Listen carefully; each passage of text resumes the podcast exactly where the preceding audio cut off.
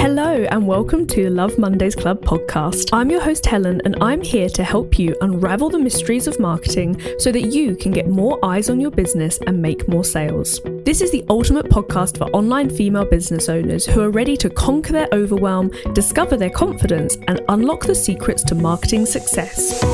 Whether you're just starting out or already running a thriving business, Love Mondays Club is your compass to navigate this ever changing digital world. Each episode, I'll bring you valuable insights, expert interviews, and practical strategies to help you stand out in a crowded online marketplace. It's time for you to dream big and succeed. I want your Mondays to be overflowing with inspiration, excitement, and setting the stage for you achieving your dreams. So if you're ready, cozy up in your favourite spot and get ready to unlock your business potential. Let's dive in.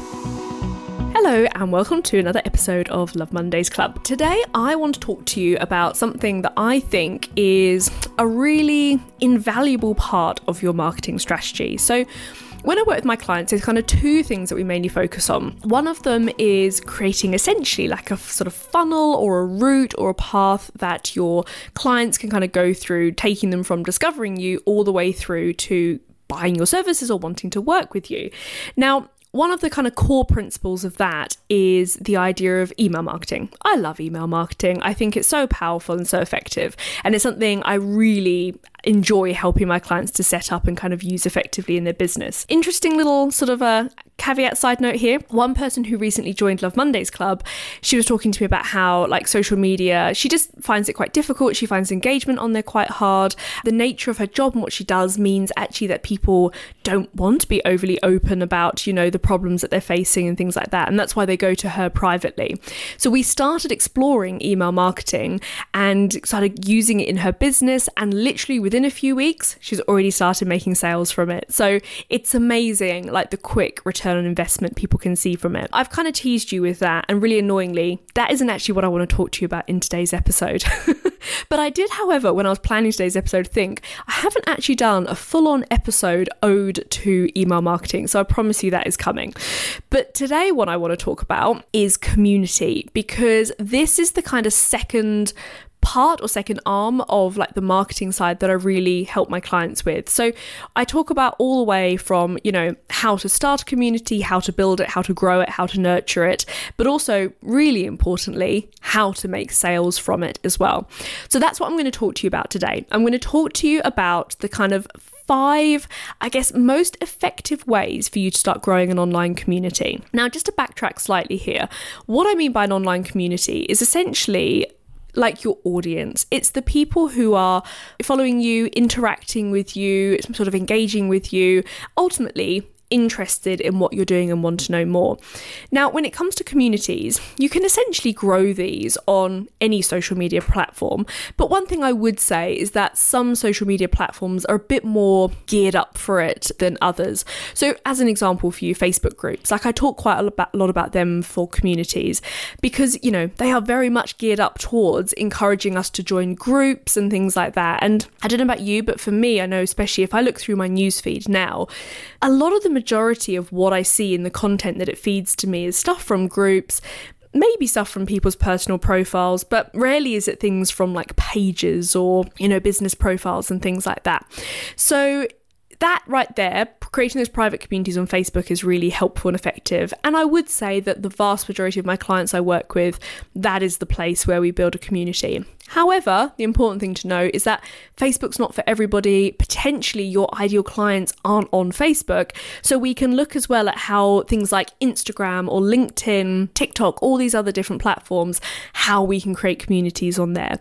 But ultimately, wherever you're building it, the idea is that this is a group of people that, like, we want to really get to know them, we want to really nurture them, because these people are potentially going to be turning into our paying clients in, in the future. So, it's really important that we build up good relationships with them. I'm going to talk to you today not necessarily about how to kind of get people in your community. I'm just going to go slightly further than that and talk about like how to make the community like really valuable. And and that in itself as well, to be honest with you, is going to help it to grow because people are going to recommend it and there's going to be lots of engagement in there, which is one of the biggest things. And that's going to also help the social media algorithms to kind of see, for example, your Facebook group, if lots of people are engaging in there, it'll promote it out to other other people, oh, they'll be able to find it easier. So, let's dive into the kind of five things that are really going to help your community to thrive and grow. So, number one is providing really valuable content in there. Now, I could probably do an entire episode on this in terms of what that content should be. The one thing I will say is it's all about striking a very interesting balance between giving away information that's really beneficial, really helpful, the kind of things that people think, oh my goodness, I wish someone had told me this sooner, but also not giving away all of your services and the kitchen sink to the point that people kind of see you as a free resource and then feel like they don't need, you know, to buy your services because they've got everything that they need.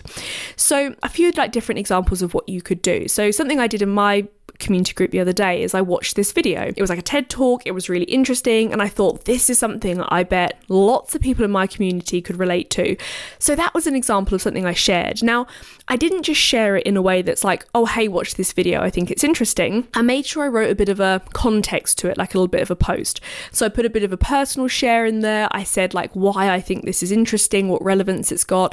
And then the most important thing, and I'm going to talk about this a lot more in a moment, is I put like a sort of call to action on there or a question, right? Asked people to get actively involved in the discussion about it rather than just go watch this video basically move out of, you know, my community and go somewhere else. Also, as well, you know, doing lives in there, that's going to be really helpful because showing up and showing your face is one, going to help people to get to know you really well, but also it's a great place for you to kind of share like thoughts and feelings and observations and things like that, which people really appreciate inside your, your community.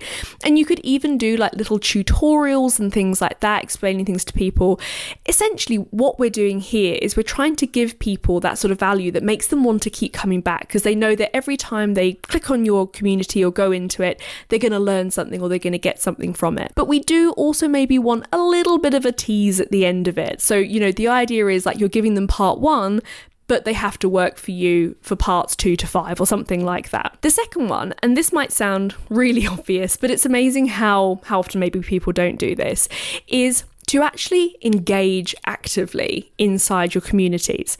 Now, I think this is a really interesting one because I think sometimes people can be almost a bit afraid to show up inside the community. You know, they they're a bit I don't want to use the word scared, but it's the idea of like, you know, being a bit intimidated about going in there and talking to people who seemingly they don't know and sort of, you know, how are people going to react? Like what are the conversations going to be like? All these sorts of things.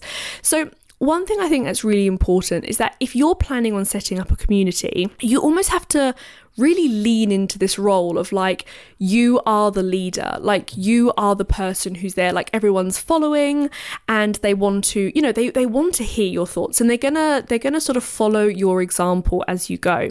So there's got to be this idea that you're going in there and you're engaging you're asking loads of questions and that right there, I would say, is actually part of the silver bullet. So there isn't really a silver bullet with these things, but it is definitely one thing that a lot of people miss is they don't ask enough questions in the community. They don't get the conversation going. Now, actually, at the time of this recording, inside Love Mondays Club, we did a big training about this, which is kind of what got my, my brain thinking about doing this podcast episode. And we literally went through and we talked about all the different types of questions you can ask inside your community.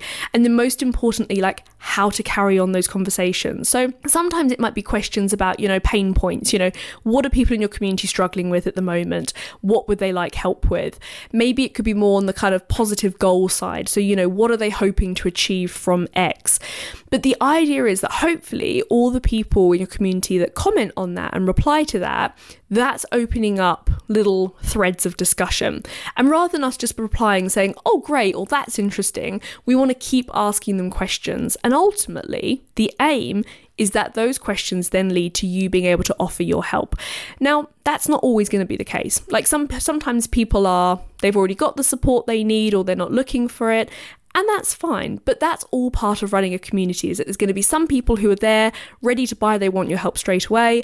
Others might just want to be engaging with you, but you never know in the future they might come back to you because they'll remember that kind of meaningful interaction that they had with you and your offer to help them. The next thing as well that can really help you in sort of growing your community is also promoting the idea of collaboration. So getting your community to kind of work together.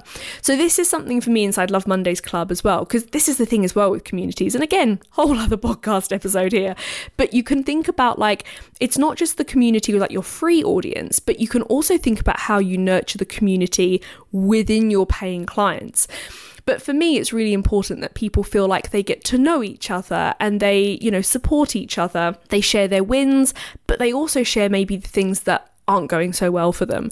And for me, especially within private communities, honestly, that is the biggest value you get from it is just that sense of like, oh, I'm not alone. I'm not the only one that finds this difficult or has maybe, you know, things haven't gone as well as I'd initially hoped. Because I think we get so much more support in those moments than, than necessarily just sitting there hearing about also all the wonderful wins that are going on because um, we see that a lot publicly on social media but it's what's behind the scenes is what we're all most interested in isn't it the idea is is like getting people to kind of collaborate with things share things so again like the kind of engagement posts you could be putting out there is saying you know, are people, let me give you an education example that I would have done in my um, education community. So I would have said something like, can you share your best or favorite website for free resources to help with, in my case, it would be 11 plus preparation. Everyone is going to find that so helpful. Everyone's going to be curious to see where's everybody else getting their information from. So, something like that. You could also do like little challenges and competitions and things like that. So, you know, get people to, this would be a great one to like grow the group, as you could say, you know, get all your community to share the group, invite their friends, and then at the end, maybe someone wins, could be all sorts of things. A great one could be that they win, for example, like a power hour session with you so then not only are you growing your group, but also potentially you're converting somebody into becoming a client of yours because they'll have experienced the kind of wonders of working with you and all the great things that you can offer. That's a really nice way of sort of bringing people together and not making it feel like you're just having loads of individual conversations with people. Also, as well, thinking about sort of so number four really to help you grow the community is also like utilizing social media so i'm going to talk about this again from a kind of Facebook group point of view.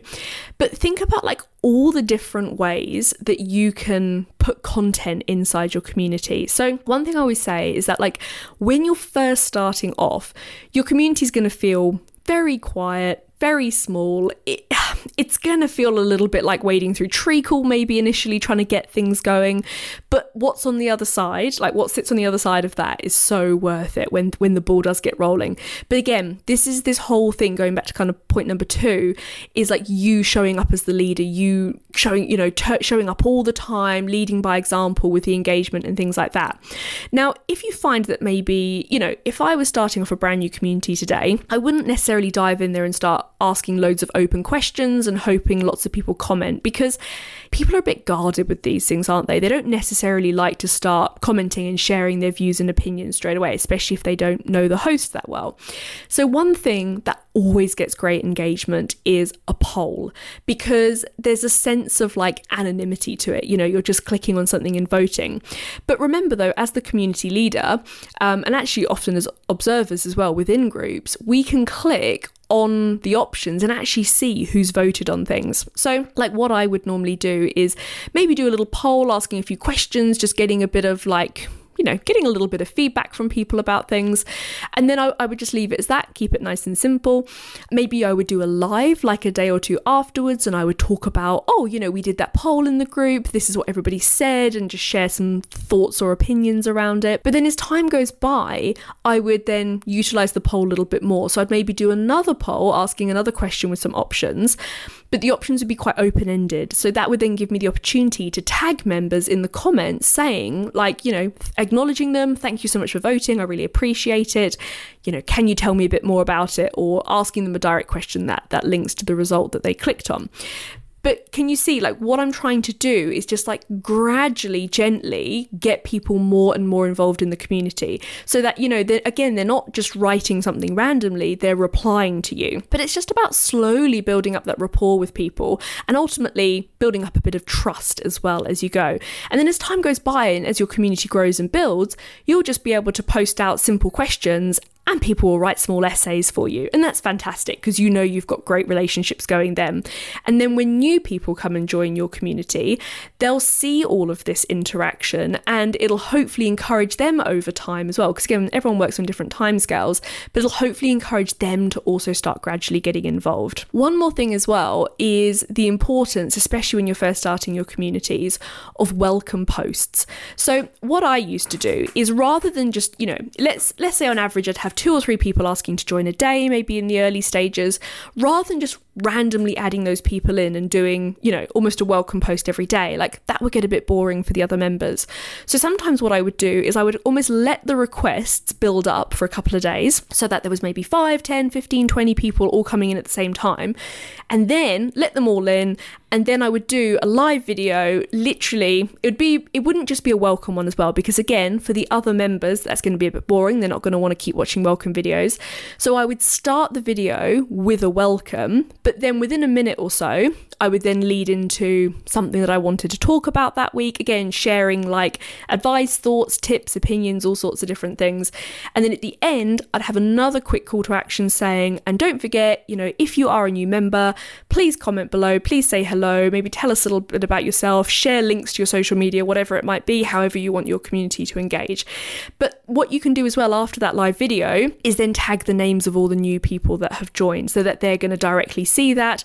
And it's not, you know, especially on Facebook, the at everybody sort of function within groups is everybody I speak to has different relationships with it. You know, some people love it, they use it all the time. Like I'm part of groups where I swear I get tagged every day in something. Um, and then I know there are other groups where they don't use it at all. I dabble here and there with it. I maybe use it once or twice a week at, at a maximum because I know that it can annoy people a bit as well.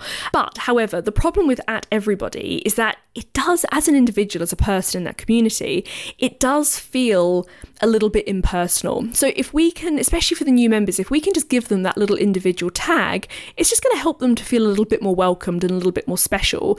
And then hopefully also going to encourage them to like or engage in the post a bit more. So that's the thing. Think about all the different ways you can interact with people inside your community and mix it up. Like put the variety in there, and it's going to encourage people to keep coming back and find out what's going on. Finally, the last one, and I found this works really well, is make sure you treat your sort of private communities. Because again, the context here of these Facebook groups I've been talking about is a lot of them are like closed communities. You know, people have to request to join and things like that. So that's another wonderful thing. You get to pick and choose who's inside of there. So, especially as well, if you're a bit nervous about going live, at least in your own group, you know who's there. Like you, you've you've let them in the front door, so it's not like you're kind of just like broadcasting it to the whole of social media. So it's a great place to kind of hone your live craft, get used to showing up on camera. But another really good thing is to also think about offering your community exclusive benefits.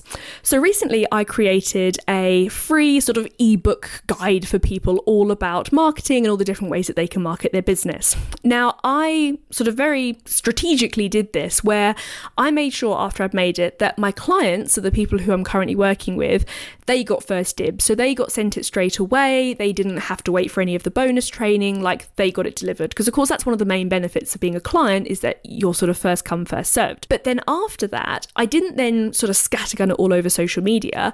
I then made sure that the people inside my community, they were then the next people to get it. Now, don't get me wrong, it's not like there's a limited amount of these ebooks, but the fact is that the people who are there inside my community who, you know, engage with me and talk to me, like I value their time so much and I value their engagement. So I want to make sure that, you know, they're the kind of next or first people to see things. So they got, you know, the dibs on it. And then after that, I kind of advertised it in different places. Now that's just for a freebie. But of course, if, for example, you're also selling things, for example, if I'm doing like my next London event, which is going to be in November. So my clients have all, they already know about it. They've already booked tickets for it. Like they get first dibs with everything. Then once I've kind of, you know, found out from my members who's coming and not, I'll be able to see how many tickets are left over. And then again, next, it'll be my community um, and my email list. Because again, as I said at the start of this, this podcast, the two kind of go hand in hand together. And what I do also find is most people who are active in my Facebook group tend to also be quite active in my email list as well. So there's this kind of nice little marketing ecosystem that goes on between the two. So they'll be the ones who then get the kind of exclusive offers to sign up to the event. And then after I've spoken to the community and advertised it a few times, then I'll talk about it outside of there a little bit more publicly. So just ultimately, it's again like showing that value to the people in your audience and that they get they get the first dibs on things, you know, they they get the kind of exclusive offers and it makes them it makes them feel more special, it makes them feel more valued. I hope that you have found this episode interesting. Like I say, I've talked a lot about Facebook groups here, but you don't have to have a Facebook group to build a community. Like it could literally just be your followers on a social media platform. But again, like I sort of mentioned, an email list sits really well and complements this really well. Because, like I say, what you find is people who are active on your social media tend to be quite active in your email. So, if, for example, I had like going back to the exclusive offers thing. If, for example, I was actually more building my community on LinkedIn or on Instagram, I would still make sure that I was always encouraging people onto my mailing list. So, whilst I don't necessarily have a private platform there to kind of send out, um, let's say, the ticket sales for people, okay, yes, I could go through and direct message people. But in reality, depending on the size of your audience, that might not always be the most practical idea. So, instead, what I would do is I would send out an email to my list and then maybe on, for example, LinkedIn or Instagram or something like that, I would just do a post saying, literally as it is on the tin, exclusive offer for X, Y, and Z event. If you're on my mailing list, make sure you go check your emails today. And again, that's like a little call to action as well for people who might not have seen it yet. So hopefully this kind of makes sense, like the different tiers and ways that that you can go through sort of building, yeah, building your community and building up that that sort of rapport, good relationships with people.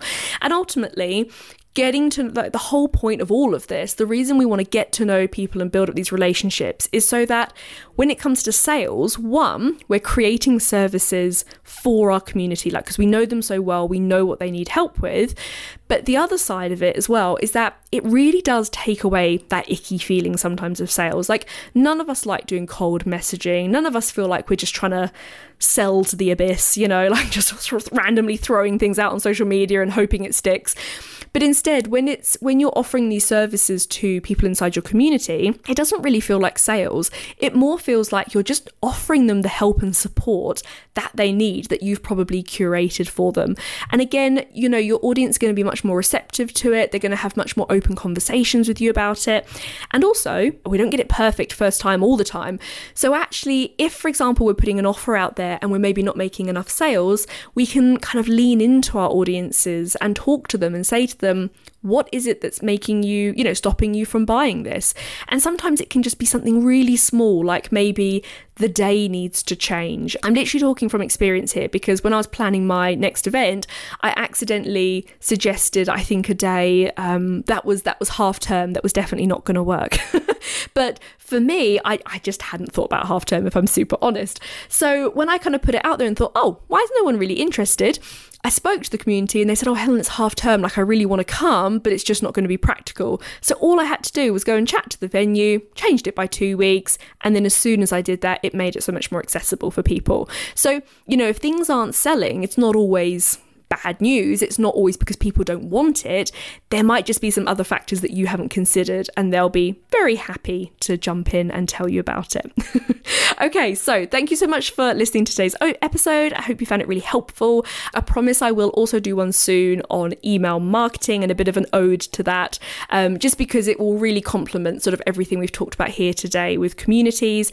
And I've talked today as well a lot about this idea of like sort of engagement and like like creating this good culture culture inside your community.